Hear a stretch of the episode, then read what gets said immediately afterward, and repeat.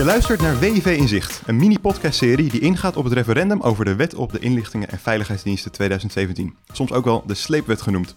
Dat referendum wordt op 21 maart tijdens de gemeenteraadsverkiezingen gehouden.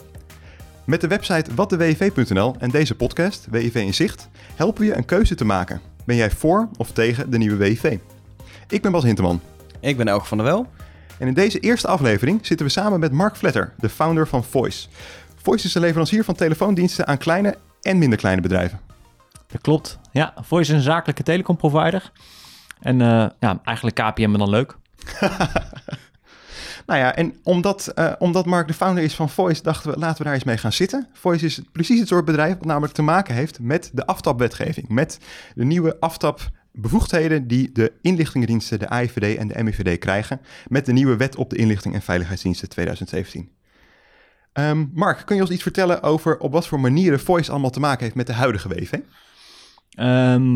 Even kijken. Je hebt eigenlijk je moet twee dingen onderscheiden. Je hebt de politie en je hebt de veiligheidsdiensten.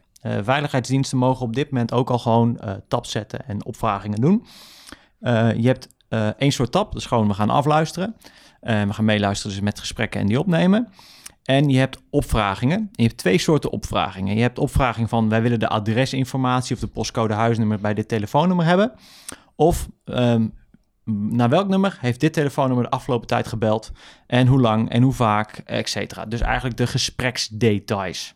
En die moet je ook dan dus een langere tijd opslaan van een klant? Ja, vroeger was het zo dat wij verplicht 6 maanden moesten opslaan.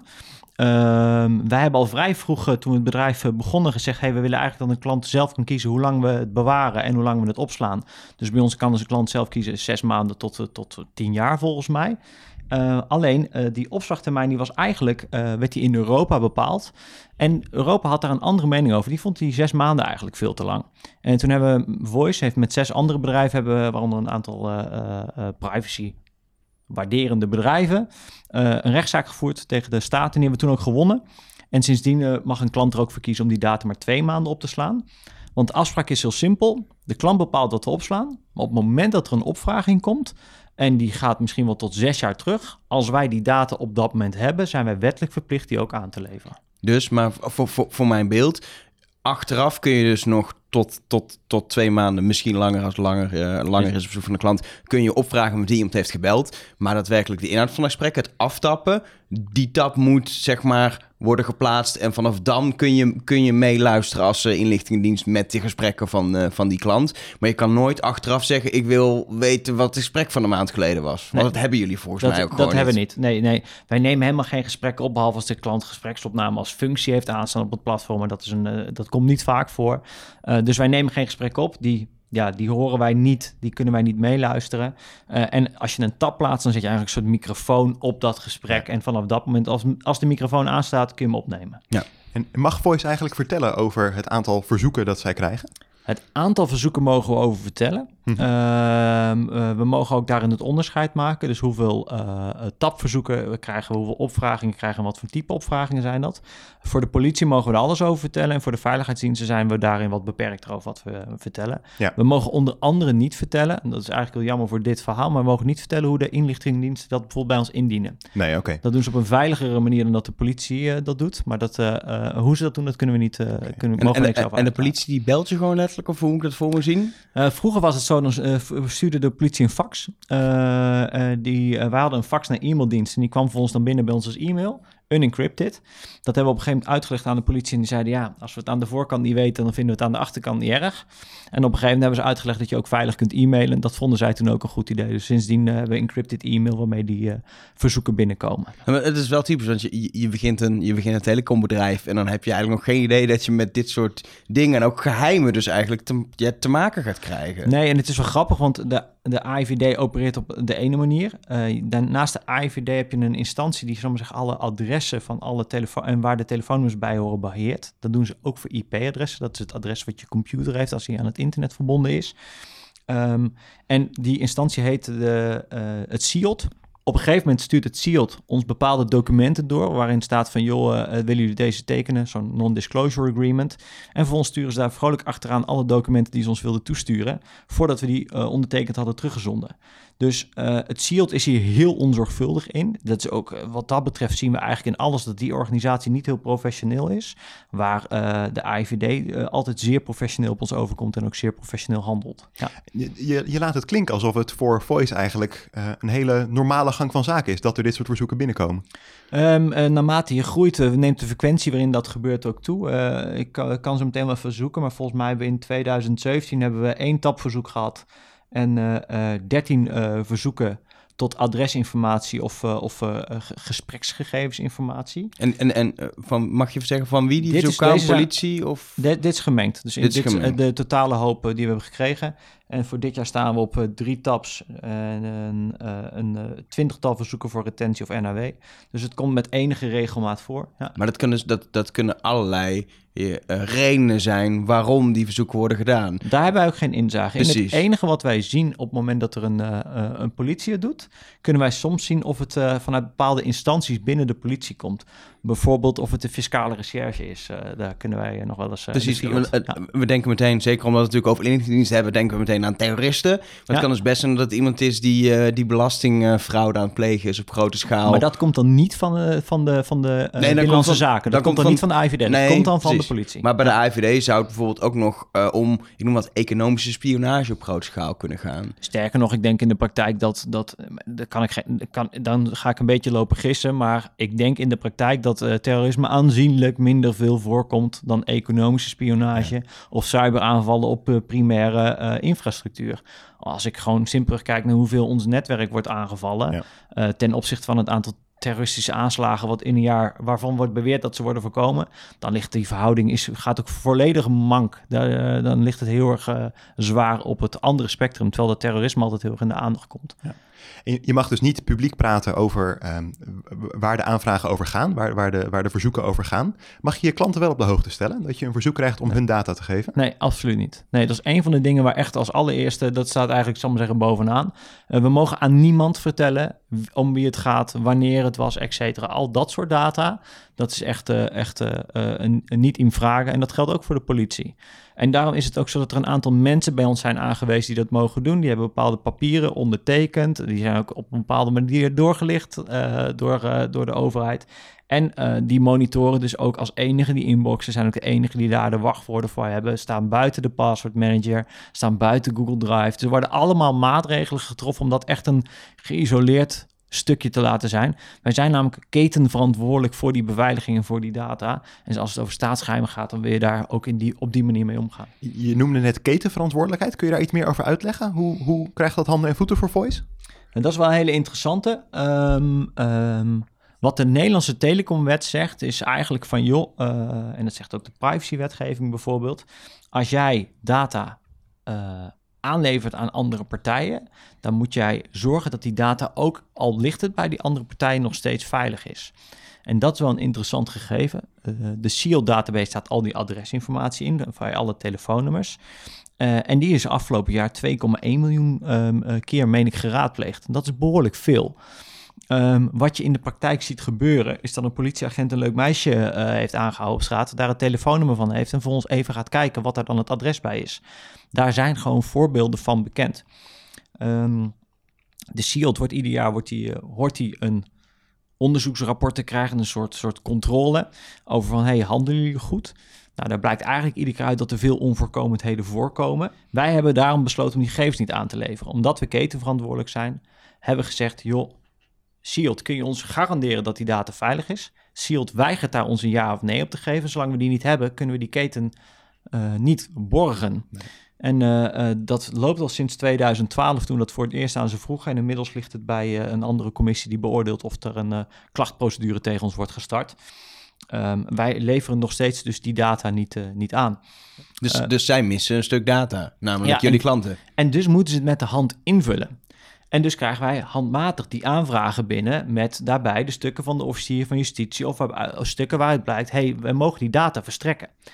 En als we dat extrapoleren naar het aantal aanvragen wat er jaarlijks plaatsvindt, dan moeten we heel veel bij de internetoperators vandaan komen om die 2,1 miljoen te rechtvaardigen. Dus dat vind ik een heel interessant gegeven. Gewoon kijkend naar de hoeveelheid verzoeken wat wij krijgen, hoe groot wij zijn in de markt en het totaal aantal aanvragen, dan snap ik niet hoe je aan 2,1 miljoen kunt komen. We hebben het eigenlijk een beetje over een bepaalde wantrouwen naar de verschillende partijen. Een bepaald zoeken naar vertrouwen in dat we allemaal zorgvuldig handelen en dat we het met de juiste intenties doen. Ja, en we hebben natuurlijk wat dat betreft tot nu toe ook nog wel een controlende functie gehad. Wij kijken bij zo'n aanvraag of die technisch en juridisch correct is. Zit er de juiste documentatie erbij? Vragen ze het op de juiste manier op? Soms krijgen wij aanvragingen van nummers die niet bij ons gehost worden bijvoorbeeld. Ja, dat is heel gek.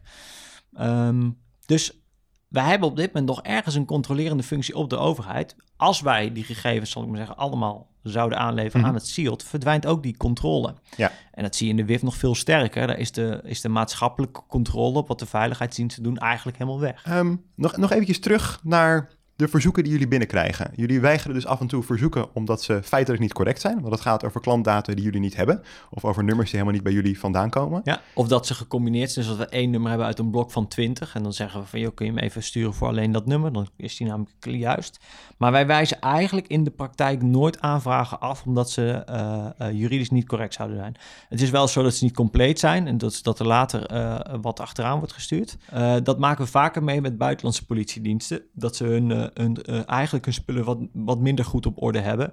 En daar hebben we ook al een aantal keer niet verstrekt, of dat er pas veel later verstrekt kon worden. En dan kun je ook een beetje vergelijken. Wat je zegt, je weigert daar wel eens omdat het niet in orde is. Je hebt dus een breder beeld dan alleen de Nederlandse standaard. Ja, maar die moet je wel een perspectief vragen. Je moet je voorstellen dat ongeveer 13% van onze klanten heeft überhaupt een nummer in het buitenland. En in aantallen praat je over nog veel minder. Dus, en dan is dat ook nog eens verspreid over 60 landen. Dus je hebt niet een heel volledig beeld.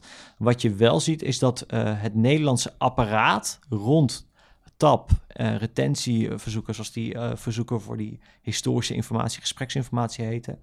En adresinformatie is relatief gezien binnen Europa zeer volwassen. We hebben dat in Nederland technisch gezien heel goed geregeld. En ja. Dan hebben we het over politie, over de inlichtingendienst wat dat betreft, over doorzuren kun je wat dat betreft ook niet zeggen. Ik vind hoe dat gaat. Nee, maar we weten wel dat de Nederlandse inlichtingendiensten ten opzichte van de politiediensten nog veel professioneler zijn in al hun handelen.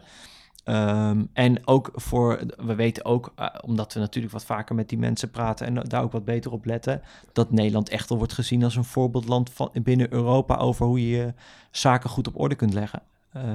Komt bij dat we in Amsterdam natuurlijk een heel groot internetknooppunt hebben zitten en hier in Groningen nog eentje.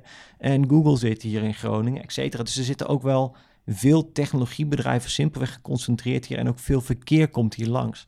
Dus we zijn ook wel uit dat perspectief alleen al een interessant land. Ja. Vaak gaat het, als het over een wet als de WIV gaat, over het verschil tussen metadata en de daadwerkelijke inhoud. Als ik het goed begrijp, is er dus een verschil tussen het opvragen van gegevens en daadwerkelijk aftappen. Kun je daar iets meer over uitleggen? Ja, er zit een groot verschil tussen. Zoals we het net over hadden, is bij het aftappen heb je de werkelijke inhoud van het gesprek en de metadata beschrijft slechts: ik heb naar Elge gebeld, dat gesprek heeft 13 minuten geduurd. Ik deed dat van telefoonnummer A naar het 06-nummer B.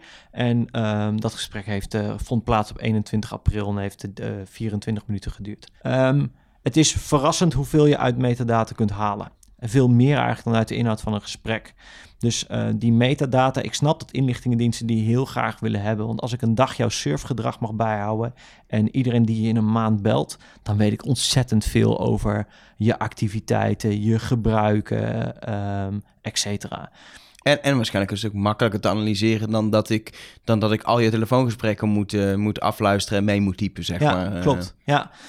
Maar het grappige is dat, en dat vind ik wel jammer, want waar de Nederlandse inlichtingendiensten 98% van de data die ze verzamelen dus ook gelijk weer weggooien, verplicht de wet ze daar niet toe.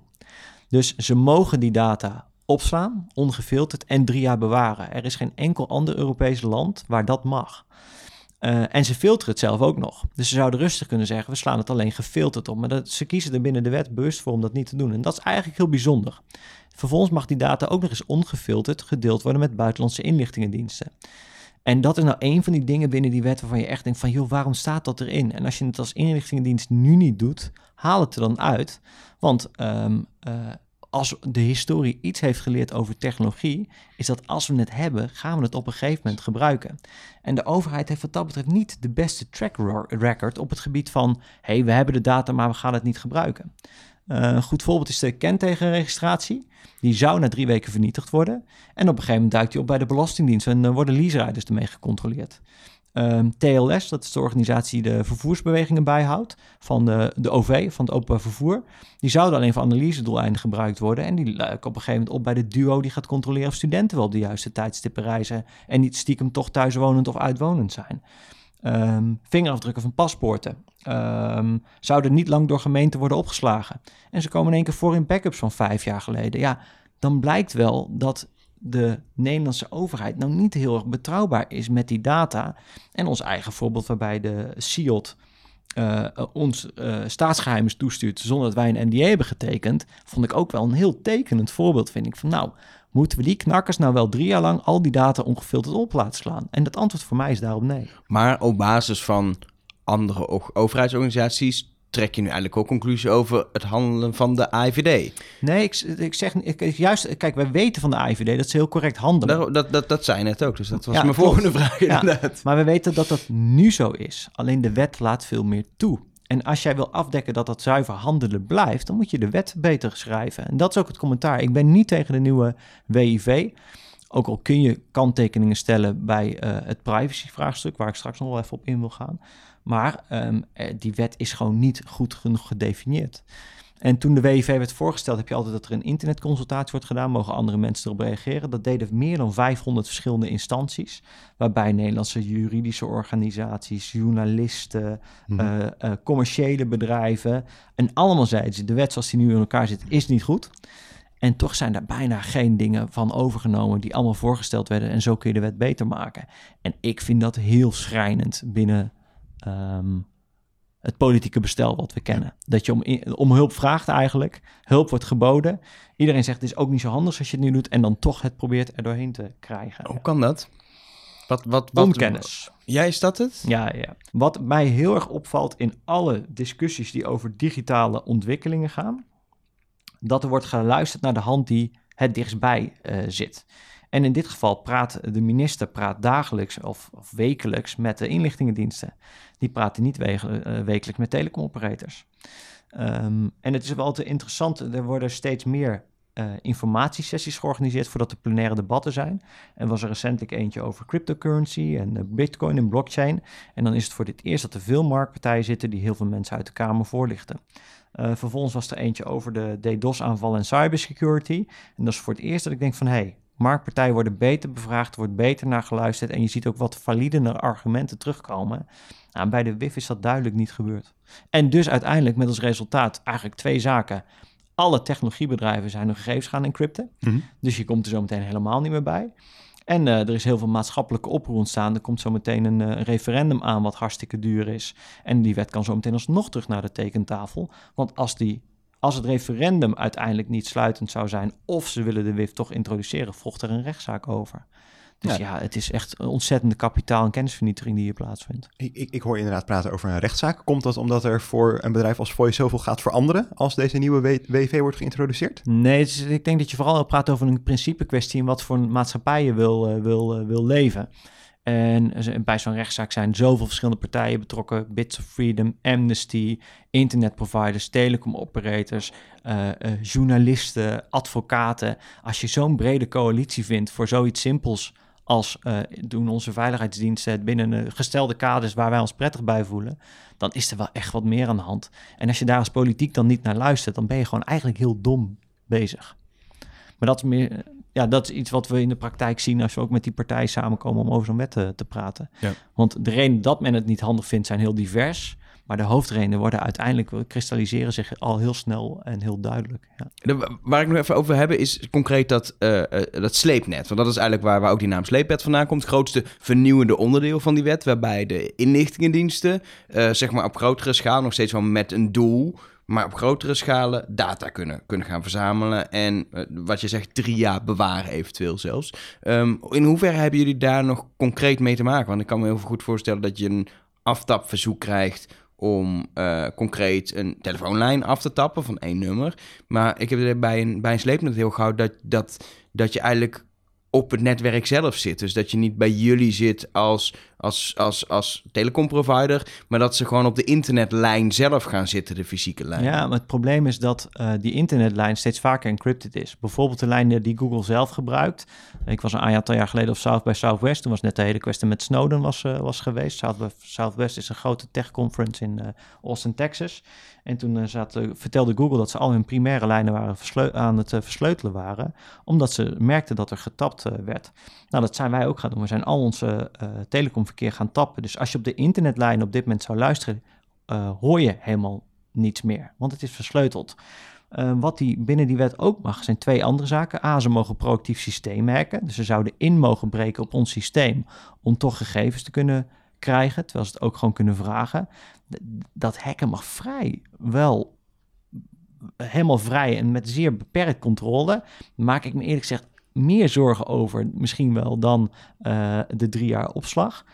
En wat erbij komt, is dat ze ook apparatuur in het netwerk van een telecomoperator mogen plaatsen. En daar hoeven ze niet van uit te leggen wat het doet.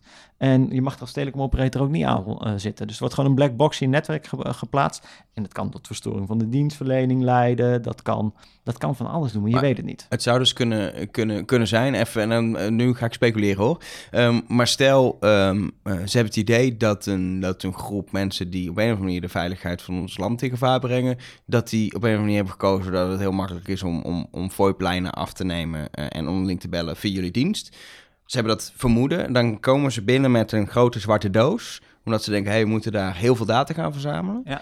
Die zetten ze bij jullie neer. Je hebt geen idee wat hij doet. Dan gaan ze die data mee verzamelen. Die is eventueel encrypted. Maar ze mogen ook hacken om die encryptie te kraken op jullie netwerk. Ja, klopt. Mogen ze allemaal doen. En wat ze dus ook proactief gaan doen bijvoorbeeld, is dat ze gaan handelen in fouten die in bepaalde encryptieprotocollen zitten. Dus eigenlijk, stel je voor, je gebruikt een standaard slot en iemand vindt op een gegeven moment de sleutel, dan hoeven ze niet te vertellen dat ze de sleutel hebben gevonden. Dat maakt het hele internet niet veiliger. En dat draagt dan de Nederlandse overheid vol trots aan mee, op de Nederlandse veiligheidsdiensten.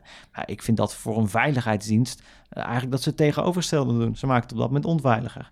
Heb je het gevoel dat dezelfde nieuwe bevoegdheden op een slimmere manier geformuleerd zouden kunnen worden om effectiever te zijn? Of misschien ook de rechten van de burger beter te beschermen? Ja, daar ben ik er eigenlijk van overtuigd. Sowieso wat je heel vaak hoort, en dat is heel bijzonder, er wordt gezegd het is of veiligheid of privacy. En die worden op twee kanten van de medaille gezet. Terwijl in heel veel landen is het zo dat de privacy van mensen ervoor zorgt dat ze veilig zijn. Dus die staan op exact dezelfde kant van de medaille. Er is heel simpel, ik belde vanmiddag naar René en wij moesten wat zaken bespreken waarvan we wisten dat die gevoelige laten. Het eerste wat we vragen, bel jij met een van de encrypted lijnen? Ja, en ik vind het echt heel gek dat ik in mijn dagelijkse zijn rekening moet gaan houden dat er een meeluisterende overheid kan zijn die eventueel meeluistert met mijn gesprek. Dat voelt buitengewoon onveilig. Ik denk dat je de wet veel slimmer in kunt regelen. Hetzelfde kunt bereiken, namelijk dat je zegt van we kunnen op het moment dat er economische of terroristische dreiging is, kunnen we daar als veiligheidsdienst goed op inspelen, zonder zo'n ingrijpende wet te formuleren. Want die wet is eigenlijk ingestoken op het nu en er wordt geen rekening gehouden met een veranderende markt, een ander leiderschap op een bedrijf, op een land, of Nederland in de toekomst nog wel democratisch gaat zijn. Er wordt geen rekening gehouden met het voortschrijden van technologie waarin het makkelijk wordt om grotere hoeveelheden data te analyseren en op te slaan, waarmee je met AI goedkopere dingen kunt doen, waarmee quantum computing het in één keer mogelijk maakt om alles te encrypten wat er maar in die 3 jaar zit. Dus allemaal van dat soort zaken zijn eigenlijk niet meegenomen. En die wet laat zoveel toe dat de schadelijkheid in de toekomst eigenlijk exponentieel groter wordt. En dat is eigenlijk het allergrootste gevaar van die wet. Dat die de mogelijkheden veel ruimer laat dan dat er op dit moment eigenlijk wenselijk is. En daarmee het voortschrijden van de techniek en als we het mogen, gaan we het doen, niet geborgd is in die wet. En zie ik het goed dat Voys begint met het allemaal encrypten van jullie interne netwerk en van die communicatie als een stuk verzet tegen dit soort ontwikkelingen? Ook heel simpel. Wij hebben klanten als zoals ik al zei, Gazprom, MSI Computers, Young Capital, maar ook bijvoorbeeld stichtingen als een Amnesty International of Oxfam, Novib, ik noem maar even wat partijen die ook in regimes en in landen opereren, waarvan je weet dat privacy misschien wel eens heel belangrijk zou kunnen zijn. Het is ook simpelweg een klantwens waar wij aan voldoen. En wij hebben gewoon heel veel klanten die hun privacy belangrijk vinden, weten dat wij er al jaren voor optreden en die ook verwachten dat wij dat ook in de toekomst gaan borgen. Ja. Sommige mensen formuleren het ook als een moreel dilemma, dat als je als bedrijf massaal gaat versleutelen, dat je het op die manier minder makkelijk maakt om een potentiële aanslag te voorkomen, omdat je bij de data waar het misschien echt om gaat, niet bij kunt. Heb je het gevoel dat dat morele dilemma terecht is? Nee, helemaal niet. Wat wij heel bewust doen, is dat wij de beveiliging vindt plaats tussen ons netwerk en het toestel of de applicatie op je smartphone of op je computer waarmee je aan het bellen bent. Dus de beveiliging vindt plaats tussen de verbinding tussen ons en het toestel. En als daar twee klanten bellen, dan vindt het dus plaats tussen twee keer ons netwerk en het toestel. Dan kun je binnen ons netwerk gewoon zeggen van hey, ik wil op die plek wil ik afluisteren, wil ik een tap plaatsen. Dus als wij op dit moment een tapverzoek krijgen, dan zeggen wij ook simpelweg wij zorgen ervoor dat de overheid kan tappen. Wij voldoen dus ook gewoon aan de Nederlandse wet. Dus, en wij werken ook altijd mee aan alle juridische tapverzoeken. Alleen een sleepwet is even wezenlijk wat anders. En er is een hoop onderzoek gedaan en daaruit blijkt niet dat de sleepnet voorkomt dat er aanslagen plaatsvinden. Dus gewoon Er is miljoenen, zo niet miljarden worden uitgegeven om dit soort technologie en tools in te zetten.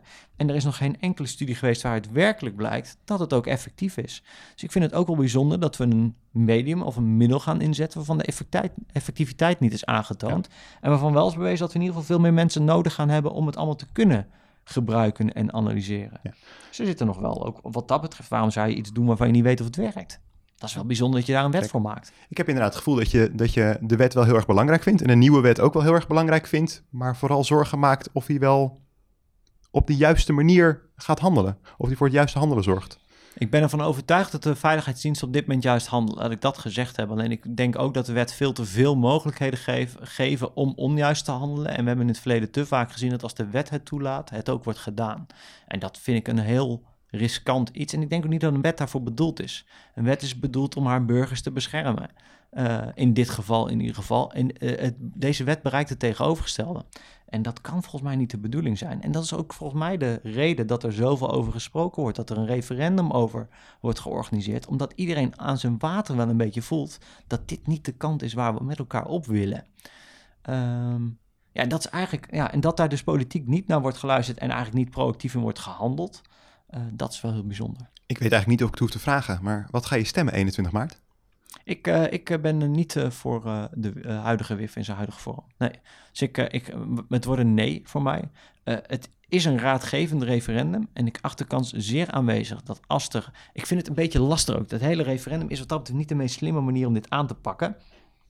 Stel je voor, het Nederlandse volk zegt van nou, we zijn eigenlijk wel voor die sleepnet. Dan sla je eigenlijk de bodem uit de eventuele juridische of rechterlijke weg, want het volk heeft toch al een beetje ja tegen gezegd. Zegt men van, nou, we zijn eigenlijk tegen die wet, dan kan de overheid nog steeds zeggen, ja, maar ja, we zijn democratisch gekozen, we gaan er toch mee door, het is een raadgevend referendum en we doen er niks mee, wat we in het verleden natuurlijk met Oekraïne ook al een keertje hebben zien gebeuren.